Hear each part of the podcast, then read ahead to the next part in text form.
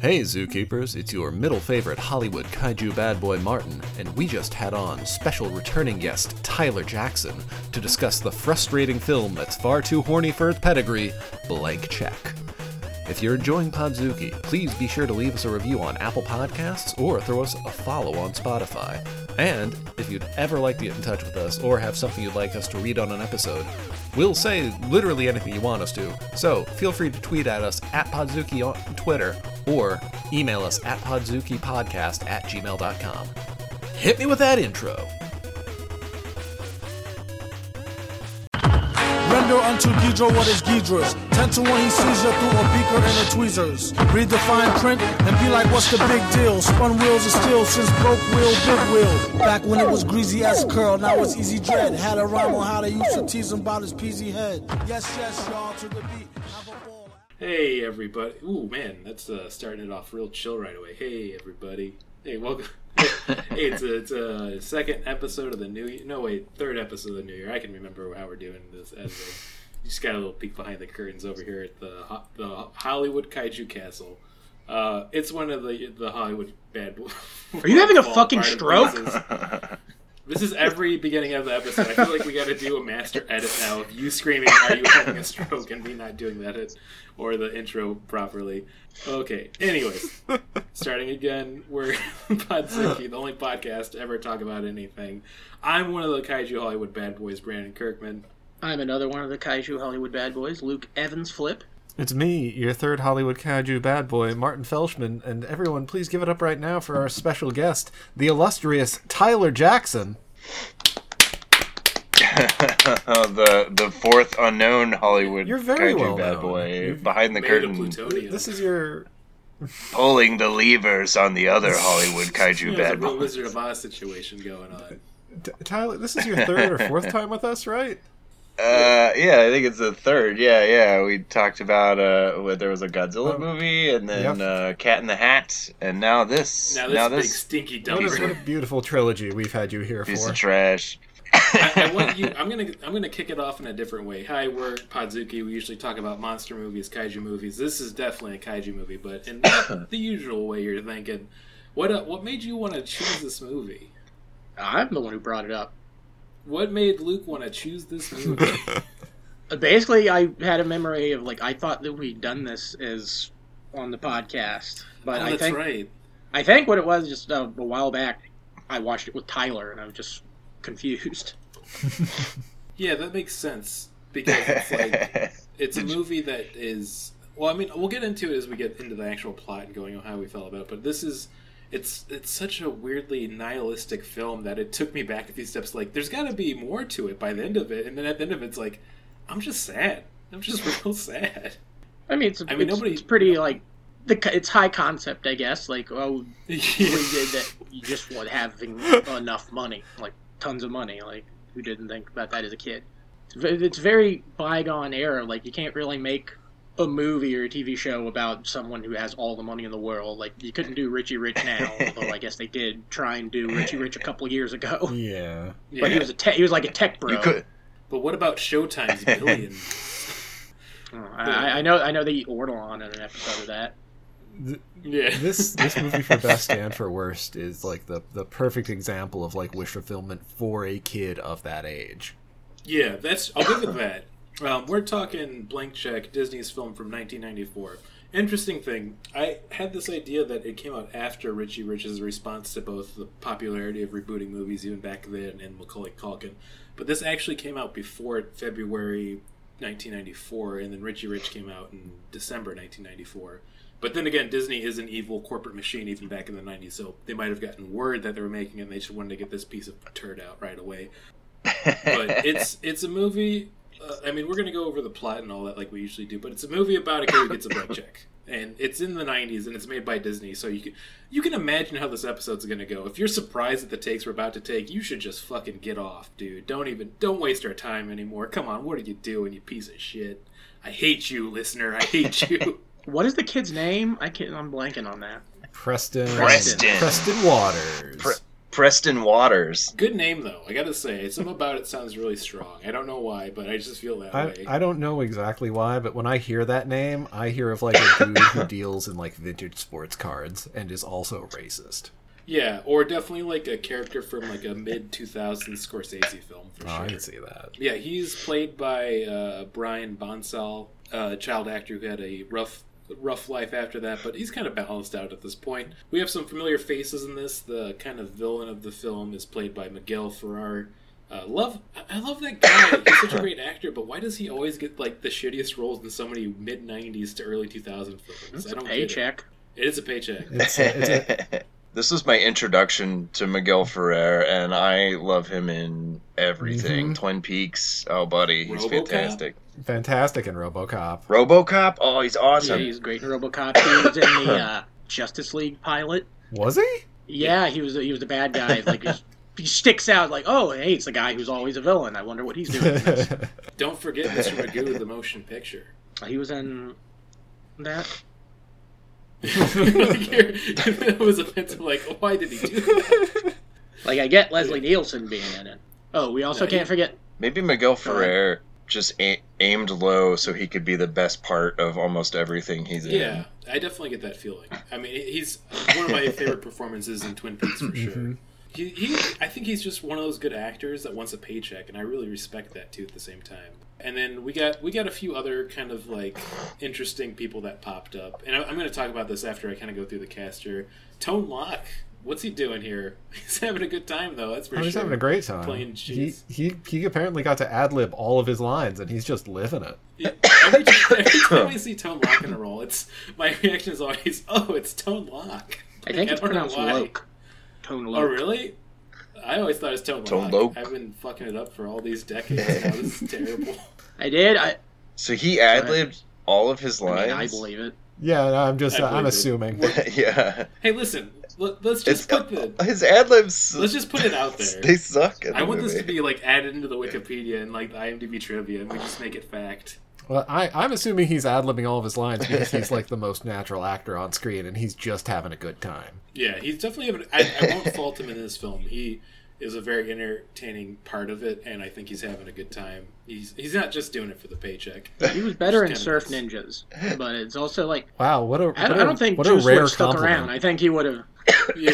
I think he would have been smarter. Like, uh, fuck these white people. I'm getting out of this. I'm not. I'm not being. I'm not being paid. Why does he keep hanging out with Miguel Ferrer and guy who, the other guy? But he was a Uh, Bankman. he was in uh, the uh, the American Godzilla. He was the uh, Roger Ebert stand-in. Oh, Oh, that's yeah, where I uh, fucking knew him Lerner. from.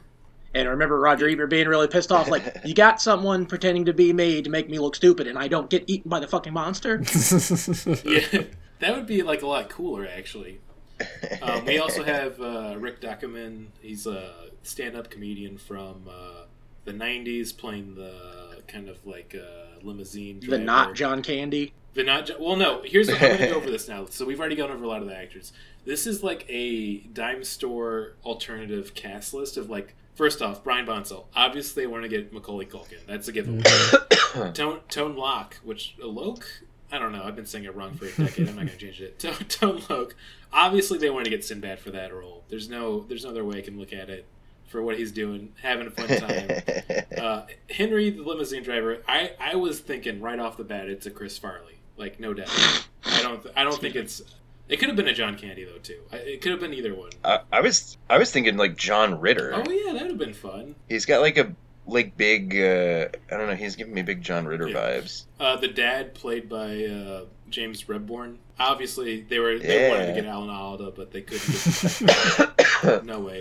I think the only one they actually cast in the role that they wanted was Karen Duffy as uh, you know one Shay character because she's she's just like an attractive interest for our, our, our main character. He's like seven or eight. Was he? No, he's eleven.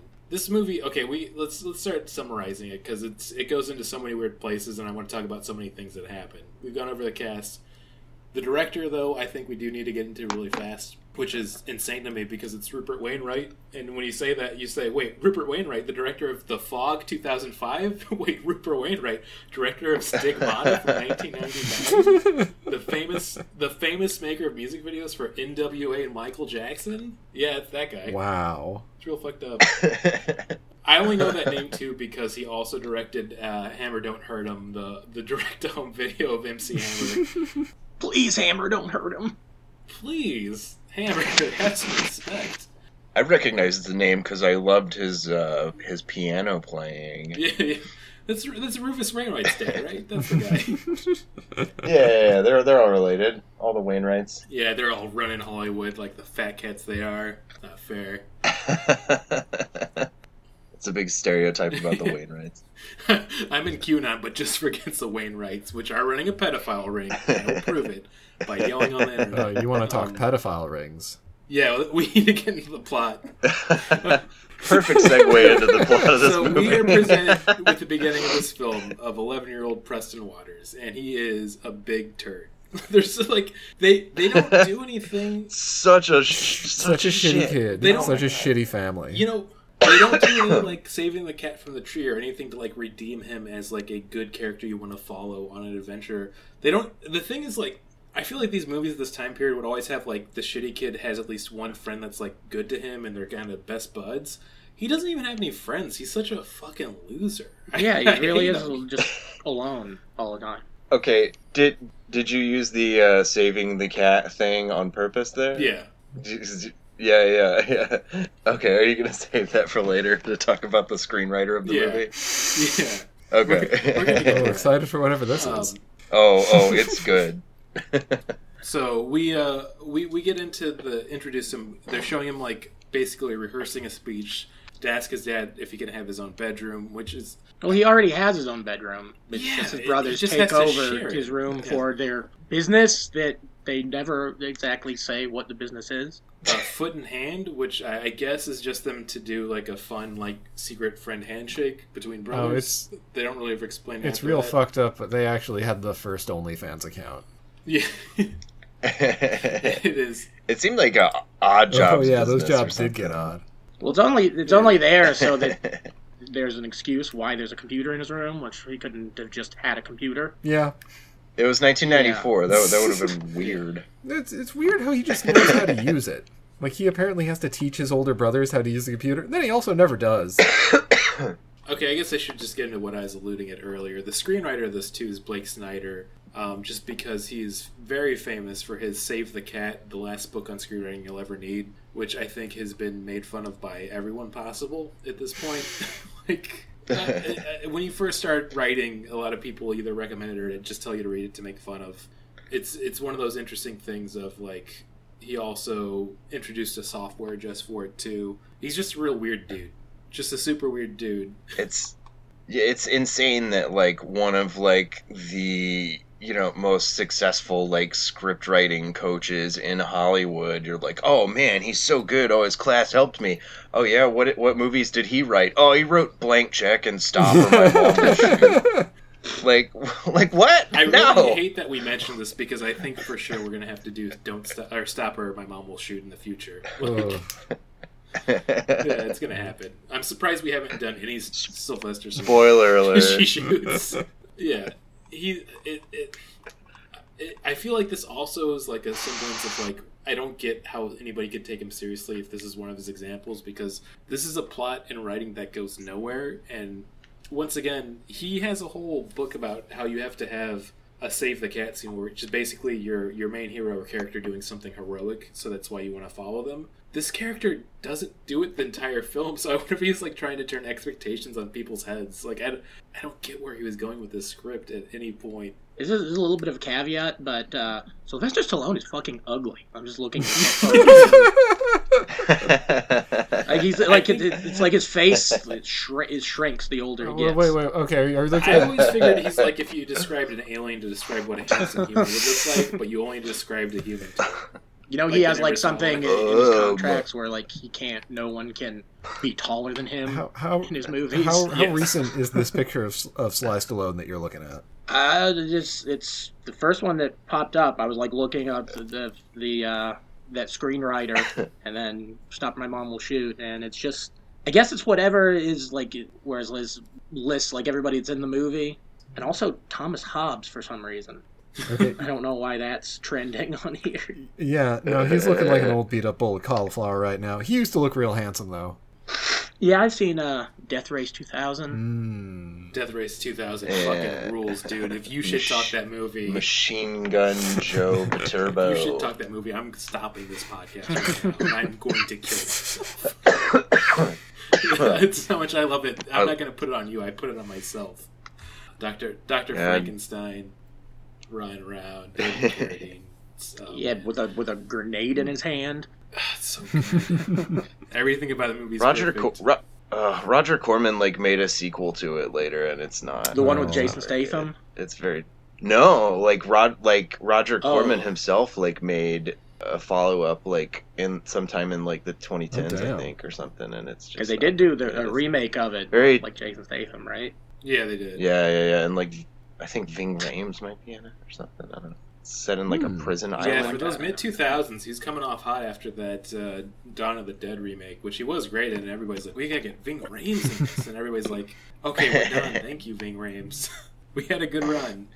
Anyways, to get back to this plot, he's rehearsing this. We get to introduce his brothers. They bully him. We all agree with his brothers. We want to bully him too. He's a real turd. We don't like him. Um, his dad comes in, and then like they have the usual conversations where like he asks him, and his dad says he just needs to be patient. If he wanted to do whatever he wanted, he should get a, his own roof over his head. But he also makes a weird aside. I don't know if you guys picked this up, but when he's talking about the computers, like these computers can do everything uh, except for teach you how to make love to a woman. And I'm like, Yeah, he li- does listen say- I remember this- that. Yeah. Listen to this virgin, Yeah. knowing that he can get pornography on this computer. What a stupid idiot! what a piece of shit. Sp- sp- he said that like a man that's tried. like, Yeah. computer, computer, help me. Uh, where do I put my penis? Uh. I've had three kids, but I have no clue where they came from. I don't know what my wife's doing. Um, of, of course, clearly, what that means is the dad isn't making, hasn't ever made love to the mom. He's fucked. what if this was an excellent film about cucking? What if we're, we're really, Cucked by we're really regressing in 2022? That's our new theme for the year. 2022 for Podzuki. It's all about regression. Uh, by the end of the year, it's just going to be us saying the fuck, the fuck word over and over again. I just called that word the fuck word. Oh boy. Okay, let's get back on track. Um, they they introduced the concept of the film like eight minutes in of like he gets a check from his grandmother for his birthday after uh, going to his I guess not his friends but his adversary once again. He has no friends but he gets invited to like a fellow schoolmate's birthday party. And his parents don't give him any money to get tokens to go on the rides because I guess his parents hate him. Who cares? Uh, it's just him watching them have fun and he's just like I wish I had Yeah, money. that's not true. and he gets His dad gives him six dollars, which is an absolute slap in the face because every good ride is at least seven. That's right. I forgot about that stupid part. Um, he gets home and he gets a, a check from his grandmother for his birthday, and it's blank. And his dad's like, "Oh, it's a blank check. You can uh, write whatever amount you want in it." I'm like, "Okay." This script writer is really good at what he does because it's like giving us the titular line eight minutes in, just in case we lost the thread of the plot already. We are also showing it the whole the whole time this is going on in the background. In fact, it's the first scene of how the movie opens. Uh, Miguel Ferrer's character, who's known as Carl Quigley, has gotten loose from prison. He stashed away some, I guess, uh, counterfeit bills that he wants to kind of get uh, put into this Well, bank. he has to launder it. Yeah, Yeah. but it's also yeah. He's like It's like marked money. yeah, but he's also like he's escaped from prison and he's not like doing a low profile at all. He's like he's doing the classic '90s bad guy thing of like smoking big ass cigars, wearing flashy suits, Attempting to buy the for ugliest house Oh, yeah. ever. Yeah. I, that is not the ugliest house ever. And also, I I think we all remember that in the early '90s, uh, ninety percent of the U.S. population was movie villains. It was very easy to blend in that way. If you just have a big cigar Yeah. and a big tie and sunglasses. Yeah. According to the census. And it's I, I think another thing i always forgot about too is every scene that an attractive or i wouldn't even say attractive a living woman walks by him. He's literally hitting on them trying to slap their ass saying something extremely sexist. And it's like I know he's supposed to be the bad guy, and they're setting us up for this, but like also the kid kind of is doing the same thing every scene to any type of attractive woman that comes by. So I guess everybody's just an evil predator. like that's just The how film's- it is. A world of monsters and no gods. The film is far hornier than I re- and I I remember this film being horny as a kid, but it's like even hornier than I remember. He's a very horny child. yes. Mm. Yeah. There's the audio clip for the week. Gotta get that out. Um, I mean, there's a there's a there's a character that's bright red hair named Butch who just follows Preston around the whole movie. I mean, that's the horniest thing I've ever yeah, heard. he's like some type of evil Greek chorus condensed into one child. and I really like that about him. like, just like, look at this fucking idiot, and I'm like, man, I kind of agree with this kid. In fact, the the whole kind of like what sets off this whole movie is he runs into that kid. They're like having an argument or something. He's getting ready to bike home, and then uh, Carl quickly backs his uh, backs his car out really fast, and uh, the kid has to get out of the way. He runs over his bike, and like the police are coming, so he just wants the kid to shut up. So he gives him a blank check. He's like, "You know what to do with it." And I'm like, "Oh my And god!" he said his They- dad will know what to do with it. yeah, yeah. I mean, if if it's not his dad, then ask the computer, right? it's such a stupid setup for the movie, and like it's it's enough to like you think that they would kind of have a better way for him to get into the million, but this is how they're doing it. He goes home and he like writes he he writes in a million dollars after thinking about it on his computer. And then he shows up to the bank the next day. I should say earlier, he went to the bank on the first day to cash the first check he got. That's where we're introduced to Shay, who's played by Karen Duffy. Um, Well, she she's an flirts with- FBI agent. What was she doing? Like, why was she she there? was, I think she was off duty to flirt with 11 year olds. So um, that, she was un- undercover at the Yeah. bank. he, he basically wanted to open a savings account. He had to have $200, so he couldn't do that. So he walks out in shame, but he comes back the next day now with this million dollar check. We're thinking, uh, the audience at home is like, oh, there's no way he's going to be able to cash it. An older lady grabs him and takes him up to see our other villain of the film, which is Edward Biderman, played by Michael Lerner. He is basically a corrupt bank teller, and you know that he's corrupt because he's fat and he's evil because it's the 90s, and that's how they did characters. Boy, do I hate that. It's Oh man. I guess they don't body shame him too much in this film, but there's definitely a few scenes where like he's supposed to be chasing the kid and they just like have him eat a big old snack. And I'm just once again I'm going back to the fact this was written by a guy who's famous for telling people how to make I, screenplays. I think they made him more of a coward than outright evil because like he's only chasing the kid because he's threatened by the other guy, but he's also like not enough of a man to do a good thing. yeah. I think he's supposed to just be a representation of sloth. Yeah. It's a very biblical film. I think my favorite Biederman moment is is uh, is is that check cashing scene where like Preston gives him the check and it just does like a close up of him of his mouth, a close up of Biederman's mouth, and he like licks Yeah, his, his tongue lips. goes out. goes- gross. yeah, he sticks his tongue out. Juice. Just we get a huge takes up the whole screen. His mouth juice. Great, perfect, perfect Yeah. moment. A plus film. So yeah, he he goes up and he's he's introduced to Edward Biderman, and basically the kid by kind of like trying to be coy ends up making it seem like he's the the pickup man that Carl set up to come get his money. So he gives him the million dollars because he thinks that he's supposed to be like the drop off kid, whatever. And he runs off with it. He runs into Tone Loc. And he's like, "Hey, get out of my way, kid, or I'm gonna beat the shit out of you." I mean, it's different words, but he basically is saying that he, he runs off, and then you know Tone Loc's character, which is just known as Juice, uh, basically gets upset because he he realizes that he's given him the wrong money to the wrong person. Then eventually Carl gets in it, and now we get our three wacky villains looking to find this kid, and boy, they can't find him because they're fucking stupid. It's- I mean, I know that they have to wait because they have, they want to advance the plot. I get that, but like they they have a picture of the kid and they still can't find him. They literally just go to random parks and theme parks to try to find the kid. Like I know this is before internet times, but that's that's not how you do it. like maybe go after the person who just bought like a million dollar house with like a freaking fake voice. or whatever. I don't know. Some connection should have been made there. Um, as soon as the kid gets home, he's basically rolling in the dough. We uh, now have a millionaire. Literally. They play money. That's what I want because you have to in a film like this. It's against the law not to.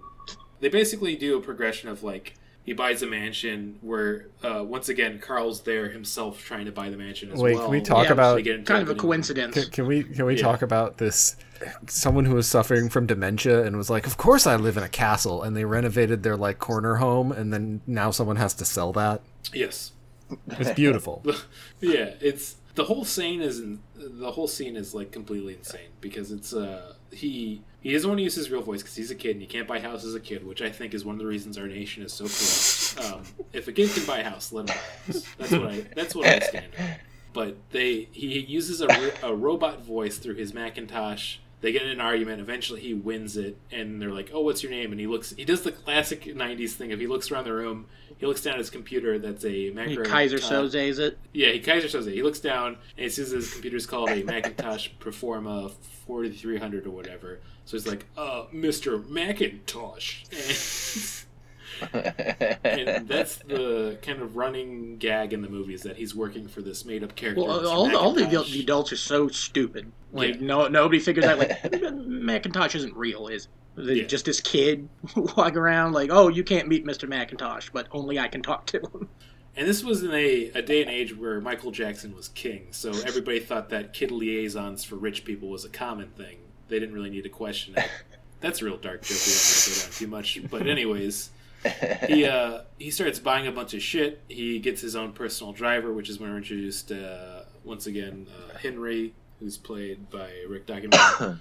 and uh, I felt so bad for that guy because, like, you know, he's thinking like, oh, this is my this is my break. This is my big break. Being in blank Well, check. here's the thing. He, I think he does a decent job of acting in the film, and even it comes off as this like sympathetic, like, "Wow, this kid's real pathetic." I'll be his buddy and try to give him some life tips. And you start just feeling really bad for the kid because even, even like the friend chauffeur character in this film is like, "Man, kid, you gotta like figure something out or get some friends. You, you really are just doing nothing." For Yeah, this guy fucking sucks. He's talking like an incel. He's can can I tell you all the terrible nickname I gave to him because I couldn't remember his real name? Yeah, I called him Fish Charlie because he's just an off-brand Chris Farley. Fish Charlie's really good. Fish Charlie. Put him in your uh, your aquarium of shame. the Charles man. Oh, can we It really. can we it a re- jingle for uh, Aquarium of Shame? I want that to be a new uh, new bit. I well, I actually had a new bit that I feel like kind of goes into the aquarium of shame. Maybe we should just mishmash them together. Which is, I decided to write down every cliche as the film was going on. Cliches everywhere, but we don't care. But we don't care at all. Let me just go over the list real quick here that I have. So I have Bully Brothers, very common one in the '90s. Let's see, we have Splash with Water because he's like watching kids have fun. You gotta do that. I just put Horny Kid, which was like a pretty common cliche in the mid '90s.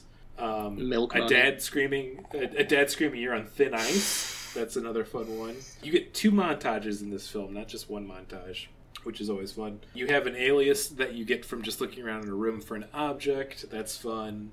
Popping a balloon with a cigarette or cigar. That's what every big villain was doing back in the '90s to make a kid cry. I, I did laugh when he did that. I was like, that It was, was a pretty good scene. yeah. Um, another uh, another common cliche this time is "I'll fuck you when you're an adult." A la Big. Uh, Come see me in oh Yeah. ten years. Though you gotta give it up to Big because they actually did fuck. Man, we gotta we gotta watch Big eventually and talk about that because that whole scene and that whole breakdown. Holy shit! Going back, what were they doing? Oh man, I'm just laughing thinking about that. it's Oh man. oh, okay. And then finally, you have the the the chauffeur with the heart of gold. Yeah, these are all the cliches I wrote down as we were watching this. I definitely have some favorite '90s things about this movie. Yeah, go for it. Number one being that they use a lot of like the I, I, don't know what I don't know what the technique is called, but I call it like wubba wubba wubba cam. Like it's it's like a it's like a very like MTV thing where like to show that something's like crazy awesome, they just like zoom in and out on it really fast. And like I imagine that the camera's like wubba wubba wubba wubba whoa. like they they do that so much in this I, movie. I love it's the amount awesome. of I love the amount of wubba wubba wubba cam that they have in this movie. I do not like that no actor has like the physicality to do anything during those scenes because they're just like standing around and shifting around slowly. Yeah. If anyone was a more physical actor, I think it would have been way better. Yeah, for sure. Yeah, somebody could have definitely sold that. Made me really appreciated it. I feel like we're kind of going through the plot because I feel like after he gets the money and he starts buying all the stuff, it goes off the rails. And like I said, there's two montages in this film because it's like it's so obvious they had this idea. They walked into the boardroom and like, okay, get ready for this. We're just gonna tell you the title of the film. Blank check. A kid gets a blank check and he becomes a millionaire, and everybody in the boardroom's like, "Yeah, hell yeah, great idea!" And they gave him all the money, and then he's like, "Oh no, I have to write a, a plot for this. Oh no, what have I done?" Like, It would be so funny if this movie was like written by a kid and then he actually got a million dollars and then and then later they made like a documentary about what happened to him when he got a million dollars and they called it like the real blank check or something and it's just very sad. Well, you'd think with a movie like this, the message should be like money can't buy happiness, and I guess they kind of get to that, but it's just sort of not. Like he he spends a lot of money on like cake and ice cream and putting a uh, a water slide onto his ugly house that he bought. But Yeah. then, then he just then he just runs out of money. Like he throws himself a birthday party for Mr. Macintosh, but he throw it ends up being like a party that an adult would want, not a kid would want. Yeah, that that was really confusing to me because like even at the beginning of that whole transaction of that one, uh, was the one woman's name? I got pulled pull it Shay? up again here. That Yvonne. Yvonne. The, I, what accent was she trying to do?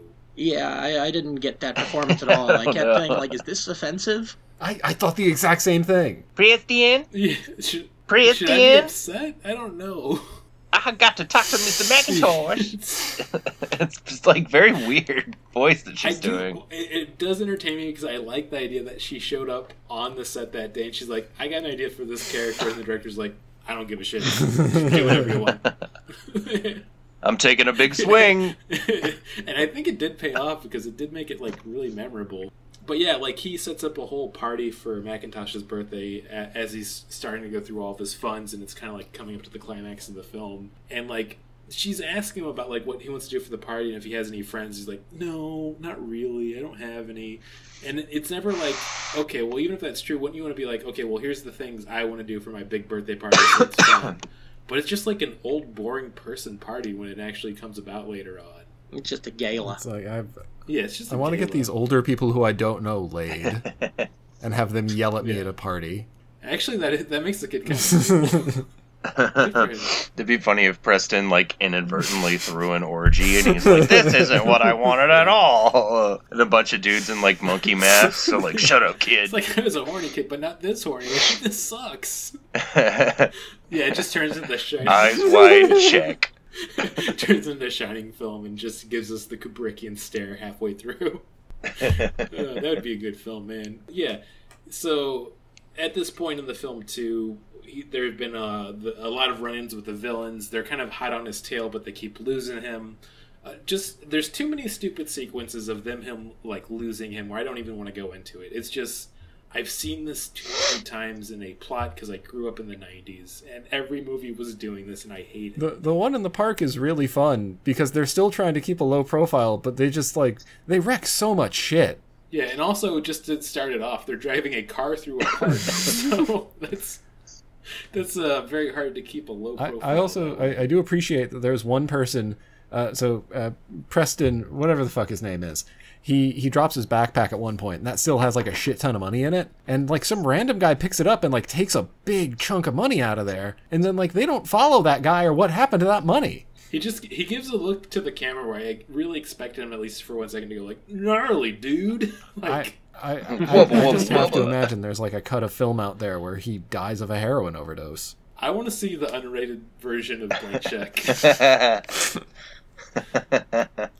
yeah. Blank oh, check, Oh, man, I uncensored. can't- I, I can't wait to get to some of the the wild things that are written about this film later here too. But yeah, so getting back to that, this is all that's been kind of going on. He's been spending his fortune. He got like a crazy virtual reality thing. He's got a water slide in his castle. It's finally kind of getting to the point where he's like too deep into the lie that he's doing this for Mc- Macintosh, so he's throwing a big birthday party for him on the same day that's his birthday party. Once again, he has no friends, so nobody really shows up other than his dad to be like, "Hey, I wish you'd let my kid come home so that he could like spend time with his family." And the kid's like, "Me too, dad," but he turns around too late, and his dad's running off. Oh yeah, his dad fucking bolted out of that room so he wouldn't. Yeah, we need to talk about that because he like he he finishes his speech and like not even five seconds, like I'd say two seconds later, he turns around to say like, "Dad, I'm right here," and his dad's already out there. So he like goes down the stairs and he's like calling for his dad and running after him, but like they're making it seem like his dad was already too far away where he couldn't hear him. So I have to assume that his dad is the Flash, which is pretty cool. These background storylines going on that we didn't get to see of the one guy getting addicted to heroin, his dad being the Flash. Karen Duffy's character, James Karen, Duffy's, or Karen Duffy's character going to various banks to hit on eleven-year-olds. You know, just there's a lot of fun things we didn't get to see. As he's running after his dad at this party, the three villains show up and they do a big chase sequence in the in the castle that he bought, where basically he outwits them, but eventually.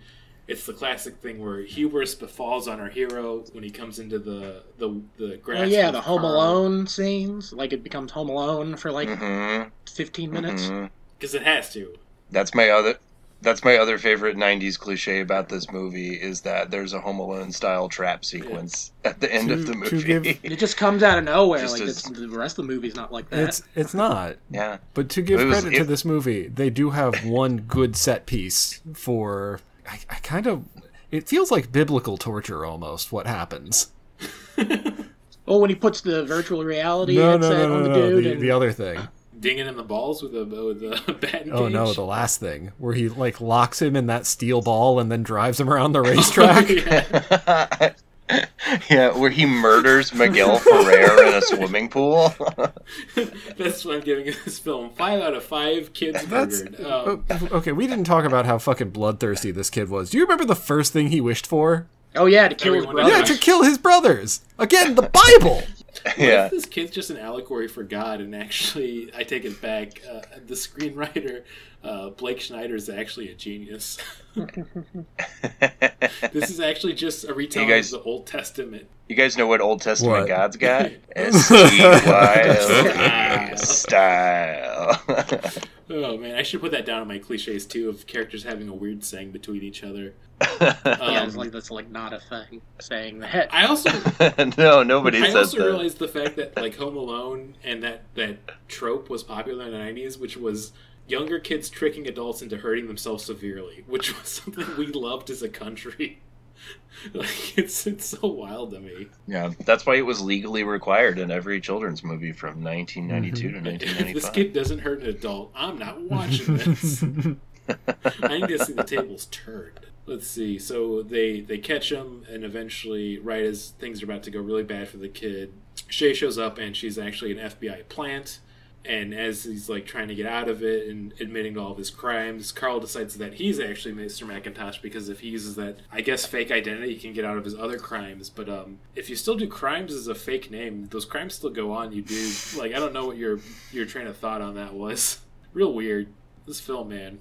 Well, he should have known by that point. Like, okay, maybe Macintosh is someone I don't want to be. hmm Yeah. Like the FBI were there.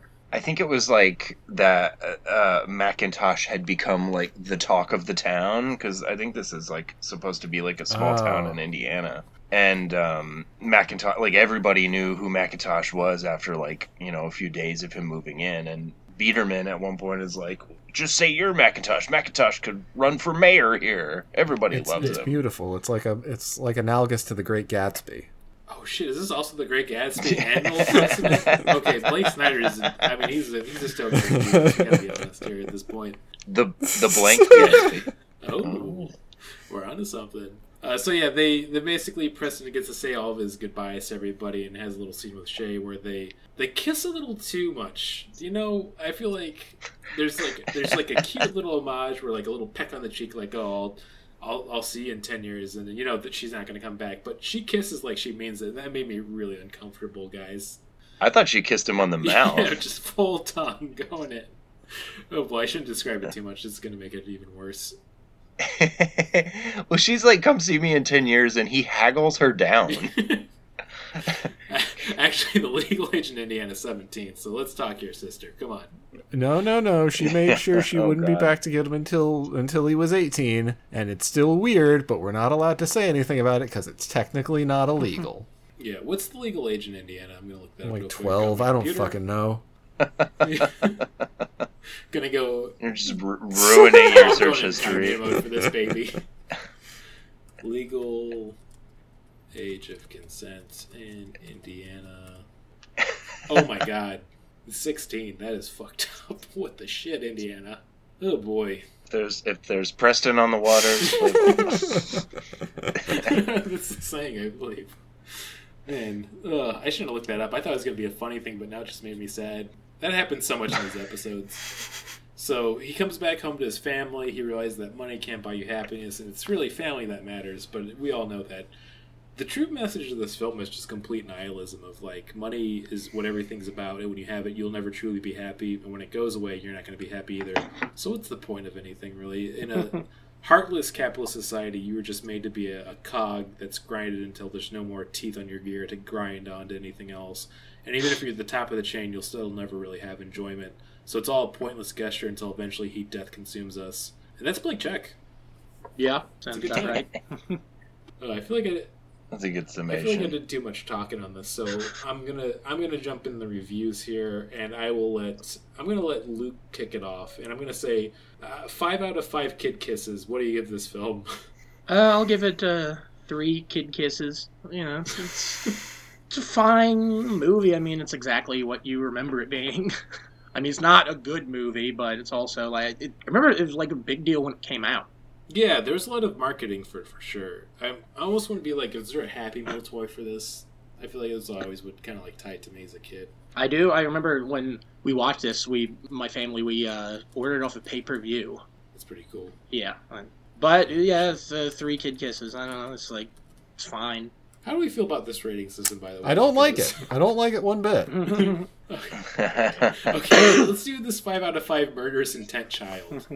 Okay, uh, I, I want to give this film. I'm, I'm going to give it a solid two hit jobs out on my older brothers who are terrible out of five. I didn't dislike this movie. I, I actually had fond memories of watching it as a child, but coming back to it now, it's it's hornier than I remember in all of the worst ways. Like every adult is either incredibly stupid or definitely a pedophile. It's not good. I don't like that. Yeah, I, I think when you go back to films you remember that were horny as a kid, like let's say Friday the Thirteenth, and you're like, uh, or no, I'd say, yeah, Friday the Thirteenth is a great example of like it's it's over the top horny for a horror movie, but you're watching, like this is kind of fun and cheesy. I don't mind it, but coming back to this is like this feels like a crime. This is obviously a crime. I don't like it. Definitely. I, God, yeah, no, the whole thing just makes me uh, very uncomfortable. Uh, great, great, great performances all around. Karen Duffy's pulling it. Uh, Miguel Ferrer is doing a great job. Tone Loc, love him. Everyone else, f- fuck off. Great movie. Oh, I can't Eight out of five. Tone Loc probably since like 1997. This is so much for me to deal with. Uh, I, I did uh, watch the music video for Funky Cold Medina, and I think that song's about drugging women. That's not good. That's not good. Yeah. That's not good. The titular Medina. I'm gonna look that up then. Maybe uh, why why Tyler give us your review, and this is gonna be five out of five murderous intent biblical child rage. Uh, um, uh, I'll give it two and a half of uh, the thing that you said, the murderous intent biblical Yeah. child rage. I so you know when you're a kid and you watch the same movie over and over and over again. Blank Check was one of those movies for me. My grandmother had, you know, just like like a handful of VHS tapes at her house that we would always watch whenever we went there, and Blank Check was the one that we always always watched. So I've seen this movie so many times in my life. And uh, I loved it as a kid, and seeing it as an adult for the first time in a few years, I was like, "This kid sucks." And it's weird that he's hanging out with this like grown man who's being paid to hang out with him, and it's weird that he's like macking on this FBI agent who seems very into it. It's weird that apparently all you need to buy a house is a disembodied voice and a stack of cash. That's American Um, baby. Yeah. The FBI agent lady is Um, literally wet in this movie.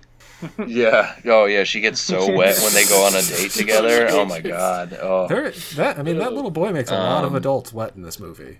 Mm, okay, I'm going to start Juice talking. multiple really times, does. actually. He, he really does. Um, uh, Miguel Ferrer, though, uh, is the best part of the movie. Miguel Ferrer is always a good bad guy, and it's got like a certain '90s charm to it that's just very dumb and over the top. You know, it's not good, but it's weird enough that it could be fun to watch. You know, throw it on when you're having a late night or something. I mean, I'll get into my review now too, and I should say I looked up what Funky Cold Medina is, but I think we're gonna have to just do that for the stupid game section because we're gonna need some time to break this down.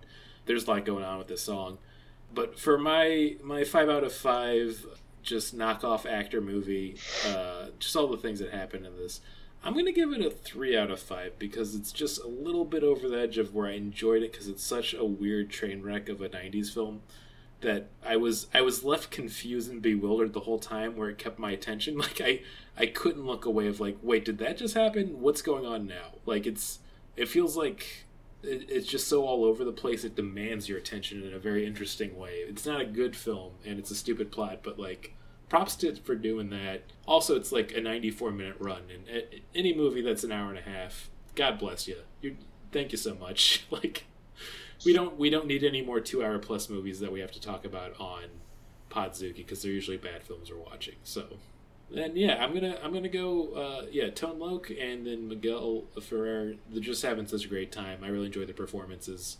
It just if you if you found what we were talking about interesting, check it out on Netflix and you'll be like, wow, that was a strange film.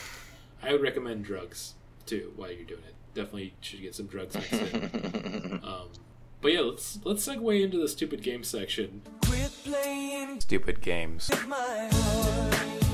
Which I'm introducing a new game that might be just for this. Like, let's go over, let's go over this Tone Loc song. And started reading about Funky Cold Medina. Uh, okay, so this is the synopsis on Wikipedia for Funky Cold Medina, and it's it the the person who wrote this was having a fun time because I think they really tried to break it down logically, which is the song tells the story of Tone Loc's experiences with Funky Cold Medina, a potent aphrodisiac in liquid form. At the beginning of the song, Locke, or Loke consent, uh, consults a fellow club goer who appears to be having more success with women than he is. God named Singer, uh, a stranger, informs the Loke that the success and the result of this to use of the Funky Cold Medina wrote it kind of funny, which makes anyone who drinks it irresistible to others, although this is later contradicted by the lyrics of the song itself. Uh, Loke initially tests the formula on his dog, who, upon drinking it, becomes uncharacteristically affectionate towards Locke and appears to track the neighborhood dogs to Locke's house. I keep saying Locke and Loke. That's going to make this really confusing, but I'm still going. still powering through this. Uh, Loke, when tries uh, the formula on a potential love interest, but the love interest turns him away. Uh, oh my god, because it's a trans woman that Loke is not attracted to. This is bad now. This is not good. His next effort involves him appearing in love connection and meeting a woman who immediately wants to marry him, which scares him away. Ultimately, Loke concludes the formula is too much trouble and resolves and resolves to stop using it. This this is I gotta listen to the song now. Wait, It's very anti. Brandon, Funky what, Cold what's Medina. the game? I'm just reading the synopsis to, on the Wikipedia for Funky Cold Medina by Tone Loc. Okay. I Oh, like the, it- the thought of like Those are using uh. Funky Cold Medina as like an expletive, or like Funky Cold Medina, Ooh, I Yeah, like if that. like Like something good happens know. to you. Like from like from rookie in the rookie of the year when the he hits the doctor in the face and the doctor yells "funky butt love." Oh yeah.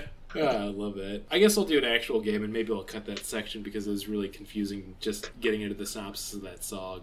But I do want to ask you, uh, Tyler Jackson, how how tall is Steve Buscemi?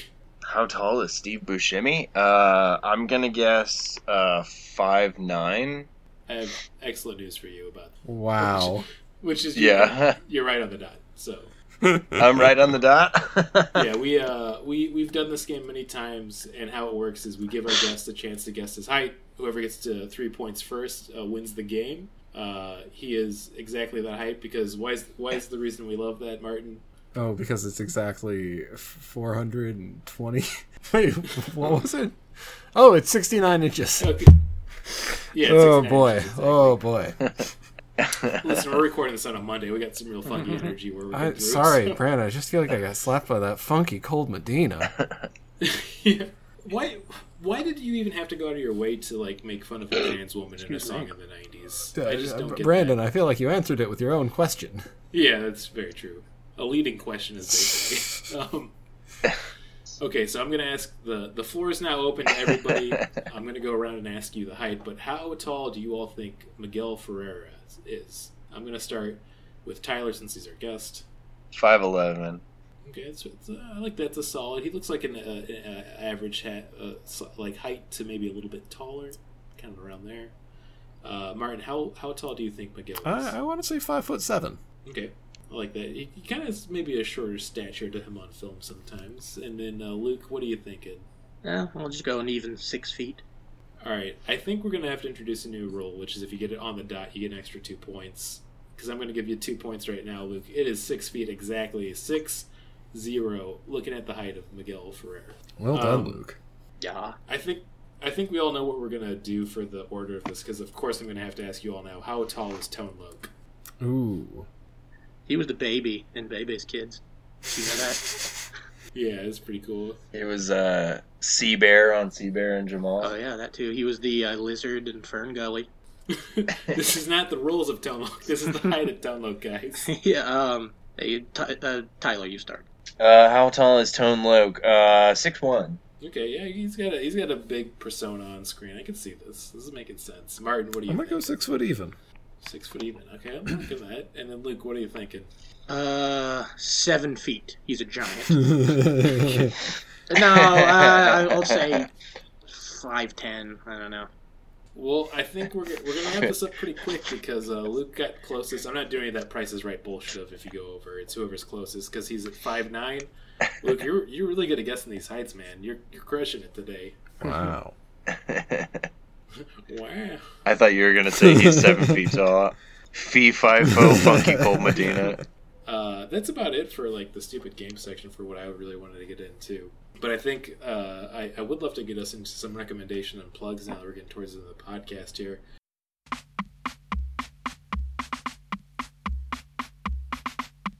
Recommendations.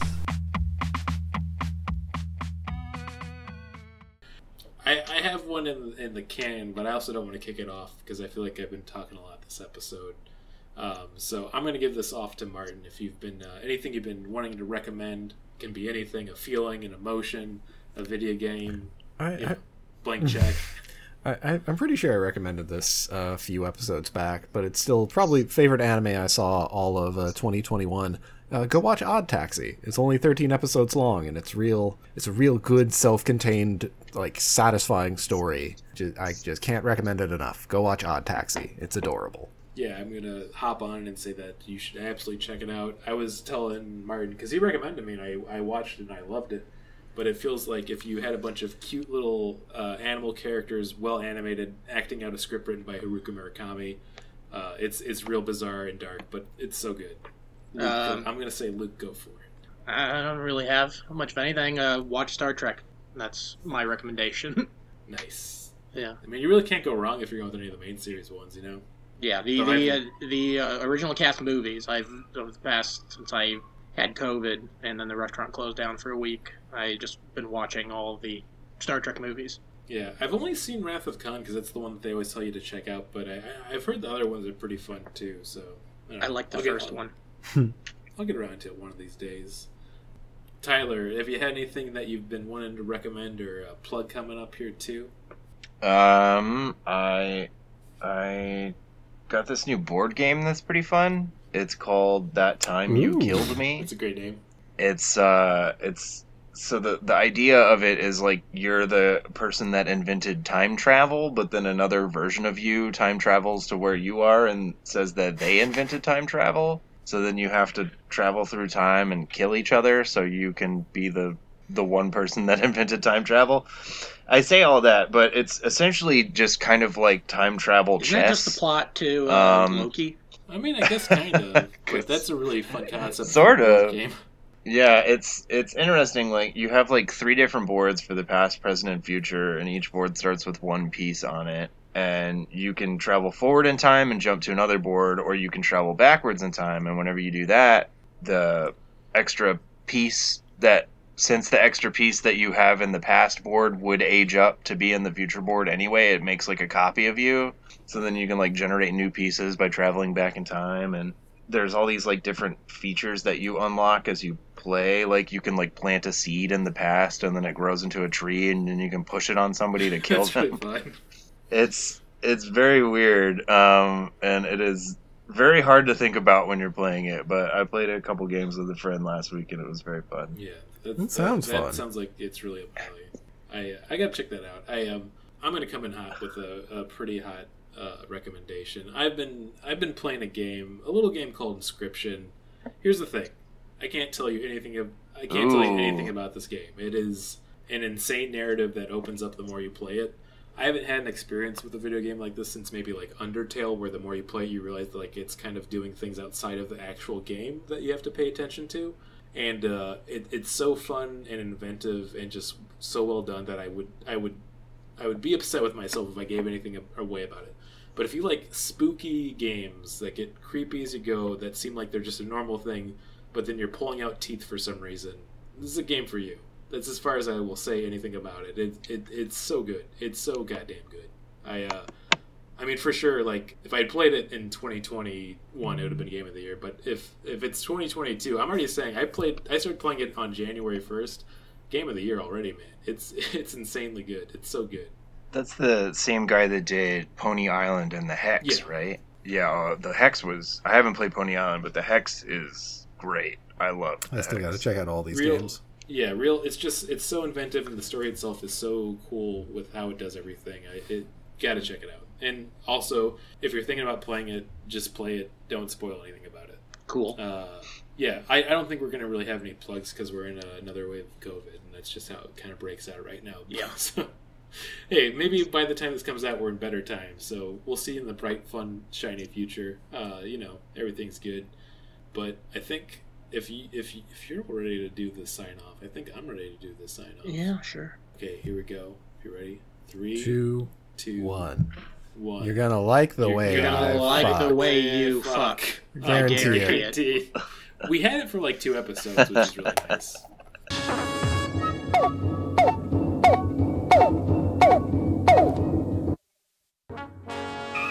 We regret that you have not yet complied with our order. This show has been brought to you by Machine Culture.